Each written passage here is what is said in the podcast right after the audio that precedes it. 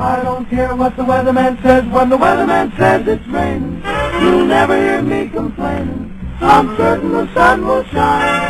I don't care how the weather vane points when the weather vane points to gloomy. It's gotta be sunny to me when your eyes look into mine. Jeepers creepers, where'd you get those creepers?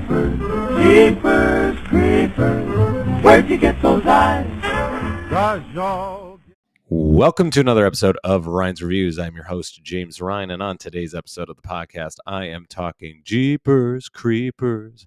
Anyway, like I said last episode, I promised I wouldn't sing too much, so I won't. But the song is pretty much entirely based off this 1938 song of the same name, which most people will know. But now, of course, listening to it now, everybody's like, "Oh, that song from from the movie." Um, but uh, this is directed and written by Victor Salva. This is a movie that stars Justin Long. I don't know where in Justin Long's filmography this movie stands, but it's somewhere I think pretty close to the beginning. I'm not positive. Um, also stars Gina Phillip.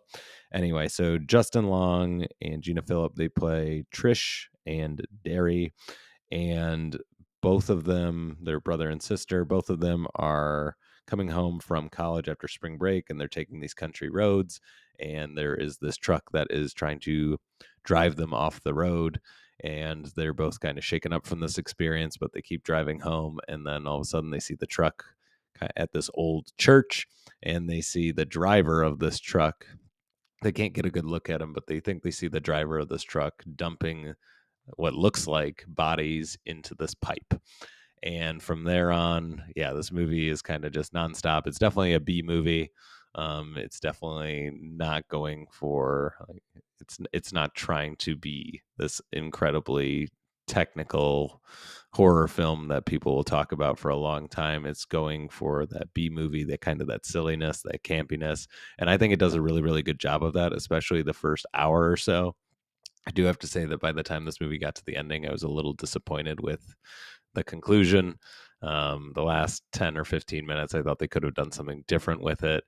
Um, I, I th- they get too many people involved. Um, I'm not going to spoil everything, um, but they get too many people involved. There is a shootout that takes place at a police station, and I think when you get it, it seems like it's this small, small story, but then when they open it up and involve the townspeople and involve the police, it loses some of that charm because at the very very core this movie is a creature feature um, and you have these two characters that you're following and maybe you're not rooting for them to survive because they're not the most interesting characters in the world. They try and really build up that relationship that they have together and that like how tight they are as a family. They have all these little jokes together um, but the script is a little bit of a letdown as well um, but like I said, I, it, it's creature feature. I think it's an entertaining movie. I had a really good time with it, and with a runtime of only about 80, 85 minutes, um, this this was kind of the perfect movie for today.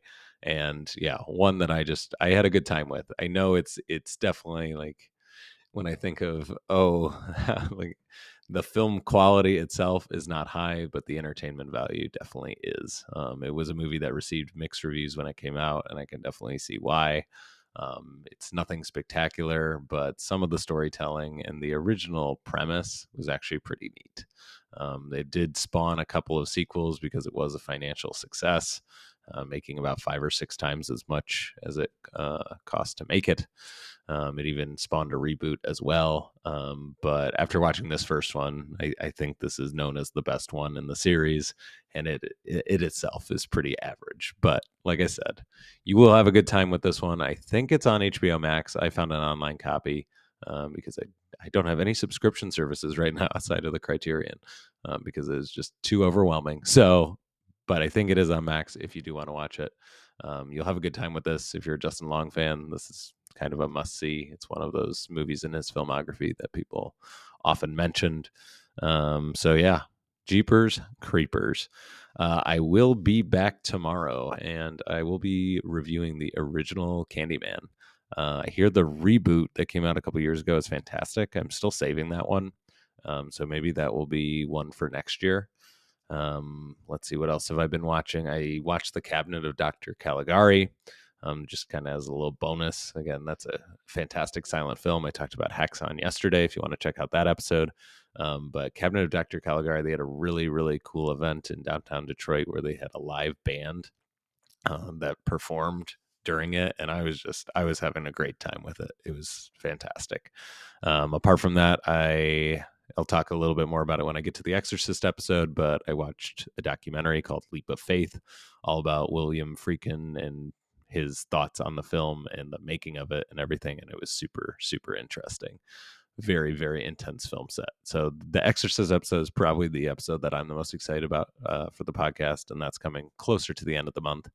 Hoping to check out uh, a couple more exorcist films for that episode but that's probably the one i am the most excited about but like i said i will be back tomorrow talking about candyman and i'm looking at my notes right now let's see what is after that we have satan's little helper man, I don't know anything about this. I've never heard about it. I just was looking through like I don't know. There's some websites where they just have old weird DVDs, and sometimes I peruse them. And this one, this title definitely stuck out to me. So that will be on Sunday. So yep, Saturday Candyman, Sunday Satan's Little Helper. A great, great episode for Sunday. so, uh, thank you for tuning into today's episode of Ryan's Reviews. I will be back tomorrow reviewing the original Candyman.